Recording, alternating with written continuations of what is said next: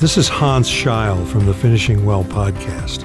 On Finishing Well, we help you make godly choices about Medicare, long term care, and your money. Your chosen Truth Network podcast is starting in just seconds. Enjoy it, share it, but most of all, thank you for listening and choosing the Truth Podcast Network. This is the Truth Network. Coming to you from an entrenched barricade deep in the heart of central North Carolina. Masculine Journey After Hours. A time to go deeper and be more transparent on the topic covered on this week's broadcast. So sit back and join us on this adventure. The Masculine Journey After Hours starts here now. Welcome to the Masculine Journey After Hours, and we are talking this week about the uh, Proverbs 6 16 through 19. And it's a passage where it talks about the six things the Lord hates and the seven that he finds detestable. Right? And so in the beginning, we got through just a couple of them. You know, go figure. We took, what, like 12 weeks to go over the pillars, you know, that we thought was going to be a two or three week uh, kind of session. So for us to go longer than a show on the six things that God hates and the seven he finds detestable, you know, it uh, not a big surprise that we're going to go more than one show on it. But we talked primarily in the first uh, part of this episode on the regular broadcast about the haughty eyes and the lying tongue. That's where we spent most of the time. And so, to kind of refresh, Robbie, if you don't mind, kind of setting up what is haughty eyes? You know, what's a way that we could interpret that? If if we were God was speaking to us saying, "Hey, don't have haughty eyes," what would He be meaning?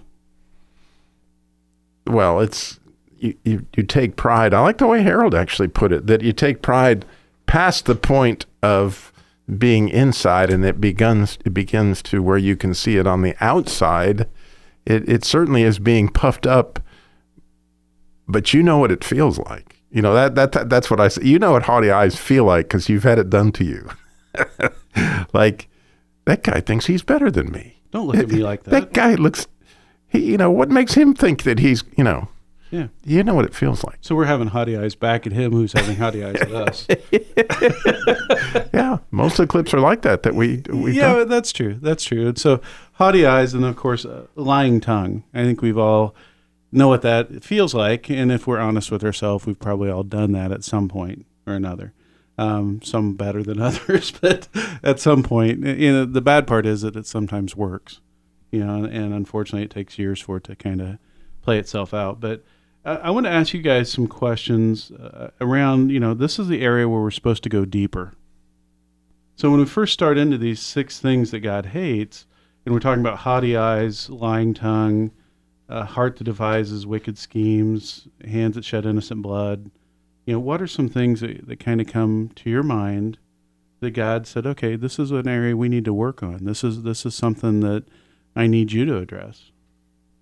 Right, I'm just kind of throwing it out there. You know, I talked a little bit in the first episode about some things, and especially this week, God's kind of been having me temper my thoughts because the way that I would express some things could potentially lead to some of these, not intentionally, but it doesn't matter whether it's intentional or not because I'm still practicing some of that. If I'm careful and I'm not giving full truth, you know, Darren, you said it quite well in the first episode about you know assigning motive.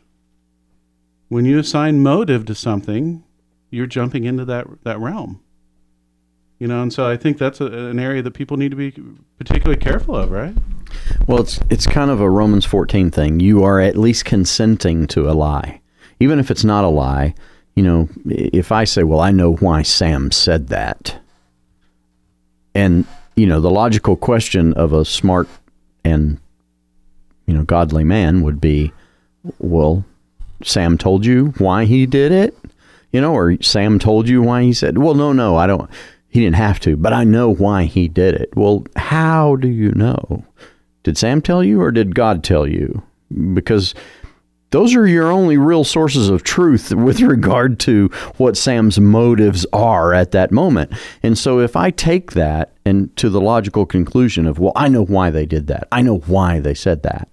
And the reason I'm so adamant about that is because I used to be really bad about that until a good friend of mine went, Really? Do you know why they did that? Do you know why they said that? And I went, Well, yeah. And I, and he goes, Well, how, how did you know, how did you find that out? Well, I, I, I mean, anybody could see that. Really, anybody could see that. I mean, you know, and he just kept pushing my buttons until he finally said, "You are an arrogant jerk," and I went. I'm gonna have to go look that word up. I'm not sure I know what it means. I think it's bad. Um, and literally, and I mean, I was a baby Christian at the time, but and he was my best friend, and so I appreciated him doing that. But he basically said, "Look, you are an arrogant jerk who's judging other people's motives, and you have no right to. If they didn't tell you that, you don't know that. If God didn't tell you that, you don't know that. You can guess it, but again, when you go into that n- next realm of guessing or assigning motives, you're either gossiping or you're consenting to a lie, um, even if it's the truth. Even if it's the truth. And that's the Romans 14 part of it, you know? So when you consent to a sin, something you think is a sin, when you consent to something that might be a lie, you don't know for sure it's truth or lie, then you've in essence told a lie.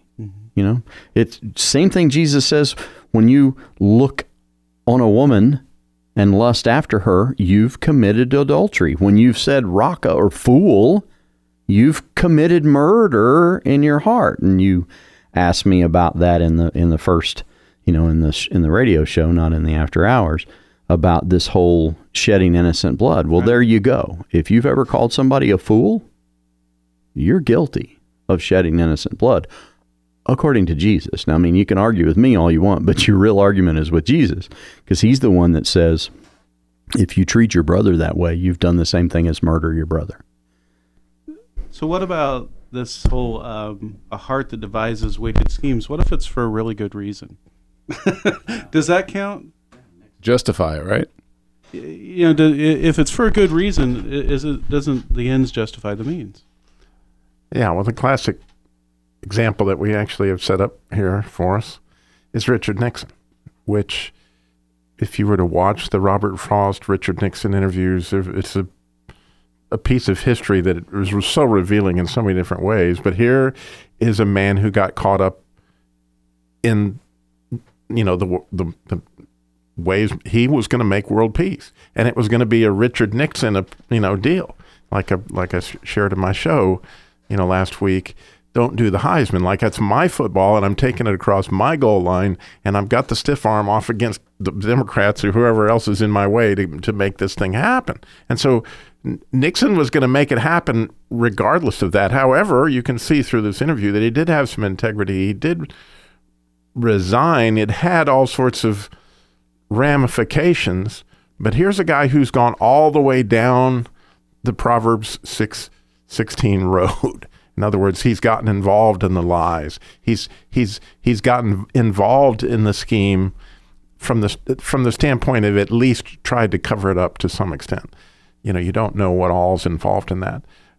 But you asked earlier, you know, what as we've been studying this, this how has this changed your view? So, you know, as you listen to this clip, you're going to see a man that has been involved in something that has come crushing down on him. And it happened in my own life. It's happened on this ministry, but it has also happened when I lost my dealership. And at the end of the thing, you'll hear Richard Nixon say very clearly, it's a burden I'm going to have to carry for the rest of my life. You know, and, and what he, what he's, that is so Frank Caliendo, you got nothing to worry about. yeah. but the point is that as I as I listened to that, I felt very very sorry for him. But I thought, wait a minute. If he's in Christ, he's not carrying that burden. If he would give the ball back to Jesus, Jesus used what President Nixon did to a great extent to set up Reagan to do all sorts of things that led to the peace that that really Richard Nixon was hoping for. It did set the stage, but it was Jesus's ball the whole time, and what he did was very instrumental in it. And kudos off to him. But instead, he's still got somewhat of the haughty eyes, saying, "Well, this it's still your pride that says this is a burden I'm going to carry." Well, as I looked at my own situation of losing the dealership, which we were involved, where the office manager had misappropriated funds, and there were all sorts of things that kind of got covered up and swept under the carpet that I was very much aware of, and I got involved in all that evil schemes and lying because the you know we needed to save these employees' jobs. we needed to save the business. You know, I was I was right there. And I could so relate to this clip as I listened to it. And I wonder, listener, as you listen to it, if you've ever been involved in something that imploded, that got way more involved than you ever thought it was going to be. It just got on a downward spiral and, and you fell right down this road. And at the end of the road, can you give it back and say, you know what, Jesus, you're going to use this to carry the ball forward because the kingdom is coming? And I'm innocent. But now we come down to the key point. And let me answer it in my own way about how do I feel about the American people. That forces me to rationalize now and give you a carefully prepared and cropped statement. I didn't expect this question, frankly, though, so I'm not going to give you that. But I can tell you this. Nor did I. I think I said it all in one of those moments that that you're not thinking. Sometimes you say the things that are really in your heart when you're thinking in advance, then you say things that, you know, are tailored to the audience. I had a lot of difficult meetings those last days before I resigned, and, and the most difficult one, and, and the only one where I broke into tears. It was the first time I cried since Eisenhower died. I met with all of my key supporters just a half hour before going on television. Then suddenly you haven't got much more to say, and half the people around the table were crying. Les Arends were just shaking, sobbing. I just, just can't stand seeing somebody else cry. And that ended it for me. And I just, well, I must say, I sort of cracked up. Started to cry, pushed my chair back, and then I blurted it out. And I said, I'm sorry. I just hope I haven't left you, let you down. Well, when I said, I just hope I haven't let you down, that said it all. I had. I let down my friends. I let down the country. I let down our system of government and the dreams of all those young people that ought to get into government but will think it's all too corrupt and the rest. Yep, I, I, I let the American people down and I have to carry that burden with me for the rest of my life. So the, the simply beautiful that the Holy Spirit came in and gave Sir David Frost that question at just a moment where Nixon was vulnerable. It the question caught him clearly by accident. You could hear he said, "I didn't see the question coming either." He had thrown his clipboard to the side so Nixon wouldn't know that or so that Nixon would know that the question wasn't a read question, it wasn't a prepared question, so that he would be able to give an authentic answer. And and he did that because the Holy Spirit was giving Richard Nixon an opportunity to express an apology to the American people from the heart, which he did. And in that moment, I hope we all have that chance to say worse because I've been caught. I'm, I'm right there. I've been and I've revisited that place on a few occasions. But at that point, can you, like Richard, go to the valley of humiliation and admit that you went down this road? However, unlike Richard Nixon, can you then give that to Jesus? Let him take the ball from the little ball carrier and carry it on to the finish line and join with him on going to the next step because he does not want us to sit and revel in that in that failure. You know, as you're, I d- I didn't watch the whole interview. I've I've heard this snippet, right? And I, and I was alive. I remember when he resigned, and and I was younger, but I remember it. I actually remember where I was when it happened. I was in a car riding with my folks somewhere, and it came across the radio that he had resigned. Um, when I listen to that, I hear a man that is trying to um, be very genuine and very honest. You know, we, we talk about on this show where, you know, the, one of the best things that can happen is your pose can be broken. And you're dealing with a man whose pose was broken. But as he's starting to get some perspective, I think the enemy wants to keep him in that bondage of you're always going to carry this burden. Because what I hear is the agreement. Right you know, it, it, may not be an arrogant standpoint as much as he's believing a lie that says this is all you're ever going to be known for.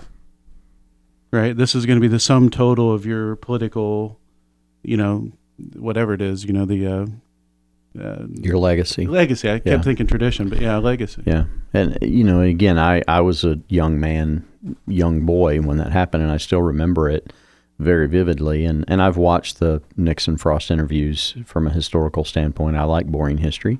Um, and, uh, but yeah, where Robbie was talking about the dealership, I feel very much the same way with regard to this ministry. That there was a time when you know we had some real struggles as to what direction we were going to go, how we were going to get there. Um, quite frankly, um, we had some people come into the ministry that were sowing this discord. I mean, I'm just going to be as brutally honest as I can. And instead of handling that as godly and biblically as I should have, um, I, you know, made some decisions and and chose some directions at that point in time that were unproductive, to say the least, and probably sinful, um, and and hurtful to the ministry and hurtful to other people who were a part of this community that we have, and we we did have, you know, at least one person who was sowing tremendous discord in in this group, and um, and I believe that God did detest that, and I also believe that God detested the way that I handled that, perhaps the way that others handled that um, in the midst of that. Now, the beauty of that is this that God can take ashes and turn it into beauty. He can take dry bones and turn that into an army. And so he's done that. He has redeemed that. He has saved that. Um, and this ministry has continued to go and not just the ministry that people hear on a podcast or whatever, but our community is um, stronger for it now. Um, and that's all God. And so God can redeem every bit of this. He hates it, He detests it. It doesn't say that He necessarily hates or detests the person. He hates what it does. I mean, He sees these six things leading to the seventh, which is creating dissension among the ranks of a community of people, sowing discord in the community, horribly sinful practice. Why? Well, just watch the news. I mean, that's all you got to do. You don't even have to watch the news, really. If you're on social media, if you're on the internet at all, you know how dissension is being sown in the American community, the world community, the church community.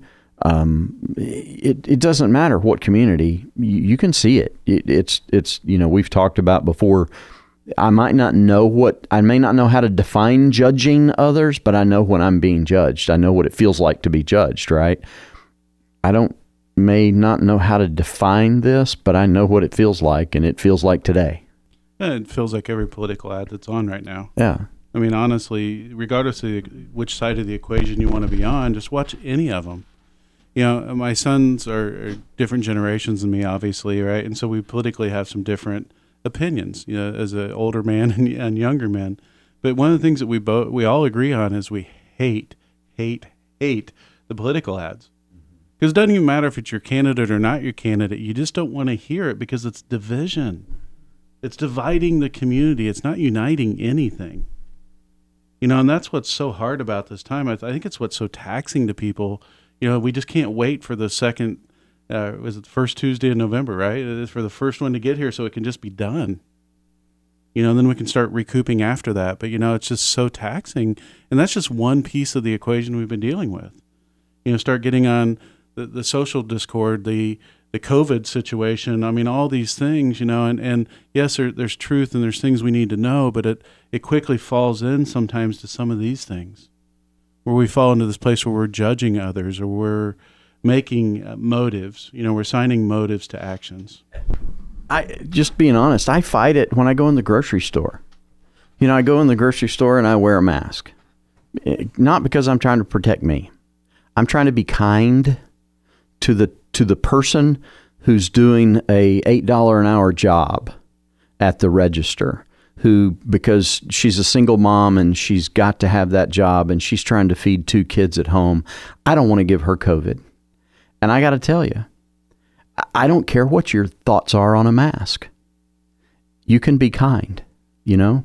And so, I, and I see people in the grocery store not wearing a mask, and and I and I have to go. Okay, they probably just forgot their mask. You know, they they're like me, and they drove off and from home, and they forgot their mask today. Because I've done that too, and so I've been on both sides of that equation. But I have to fight it, you know. And I'm not going to get in somebody's face and go, "Oh, you're trying to kill people," or you know, things like that. That's not true. It's not true. But just trying to be kind right now and to be caring towards other people's hearts, other people's bodies, you know, it's a it's a process that I find literally assaulting me almost with any interaction with humanity right now. Is just remember, don't judge, be kind. Oh, I'm that way every time I drive.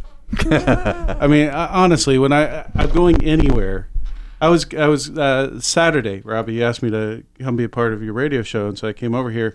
On my way home, I was oh my gosh, I was so frustrated by the time I got home because I assigned so many motives to people my whole way home, and they were all idiots. You know, they didn't know how to use a turn signal, or they didn't know where they wanted to turn, and you know, and I was just like, I was so frustrated by the time I got home, and the only person that was worked up in the whole equation was me, right? You know, and it's because I was doing some of this stuff, you know, especially the haughty eyes. I was judging other people, right? And all it did was just tear my own heart apart in the midst of it. Now, uh, Danny and Rodney, I noticed that you guys, you know, when we said we are going to share things, you kept pushing the microphone back and forth like neither one of you wanted to talk. Was that what was going on? Or you both wanted to talk? I don't know which it was. It was like a tennis match. It was. Yeah, we were deciding who was going to go first, and Okay. evidently I lost. Okay.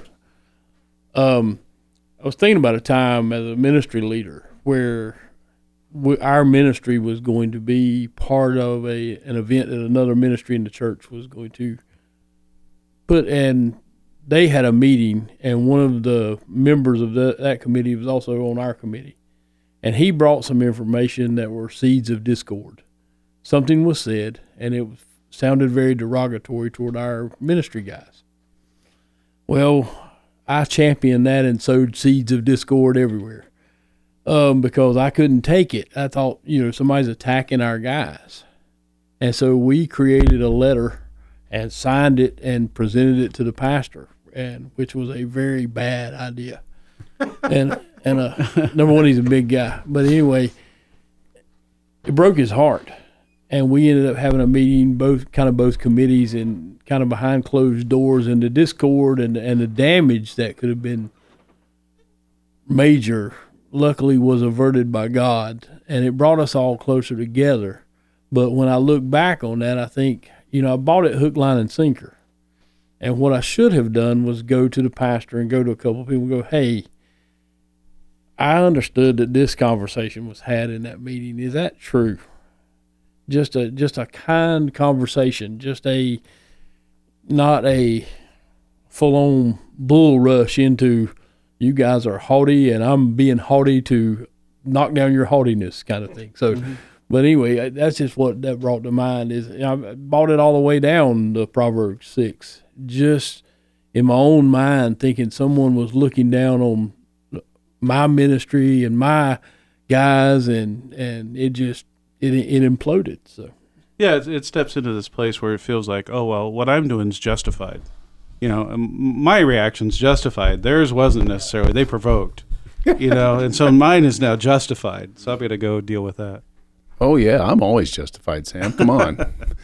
I just remember when I first saw the email come across things that God hates. I'm like, hey, why you guys gotta get personal here? And you know, try to make this about me, huh? Why, come on, what are you guys doing? We didn't want to. Yeah, I know, but I was like, oh my gosh, they they found out. But you know, you look at this, and I'm we have many different examples. Mine example is from home. Where do I do that most? Is probably with the person I'm with the most, my wife.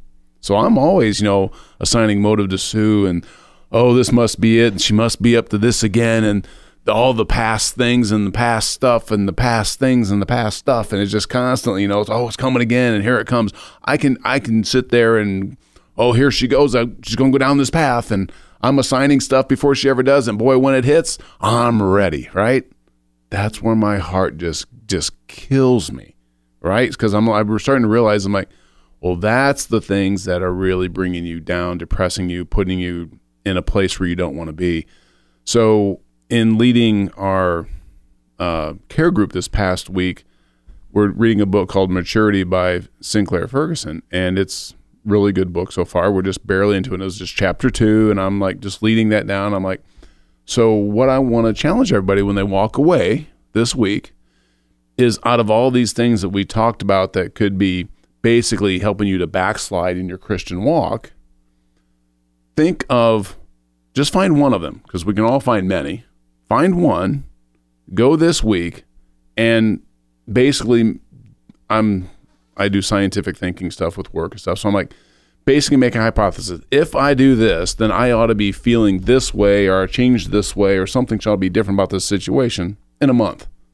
What am I going to do rather than just sit there and say, you know, I'm not going to do anything, but change that to an action. So mine has been immediately was okay. I was like, okay, well, I'm going to forgive her for, you know, because in my mind, she's done something wrong, whether she's done it or not. So I'm like, I gotta, I, I do have to forgive that. And immediately it wasn't, you know, I'm like, okay, I'm going to do that. If I do this and if I forgive her this week, then I will be in this better place by the end of the week and I'll be able to have better conversations. I'll have a better mood and tone towards her.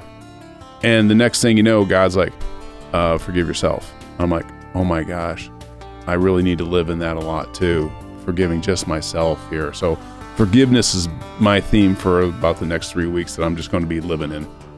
And that's a good place for you to be focused. And for this next week, I want us to focus on this passage and just say, God, I need you to bring up into my heart when have I done these things?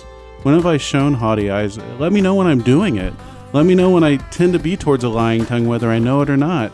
All these six things that you f- hate, so I don't become one of those things that you find detestable. Right? My actions, not me as a person, but my actions that you find detestable. And go to masculinejourney.org to register for the upcoming boot camp November 12th through 15th. This is the Truth Network.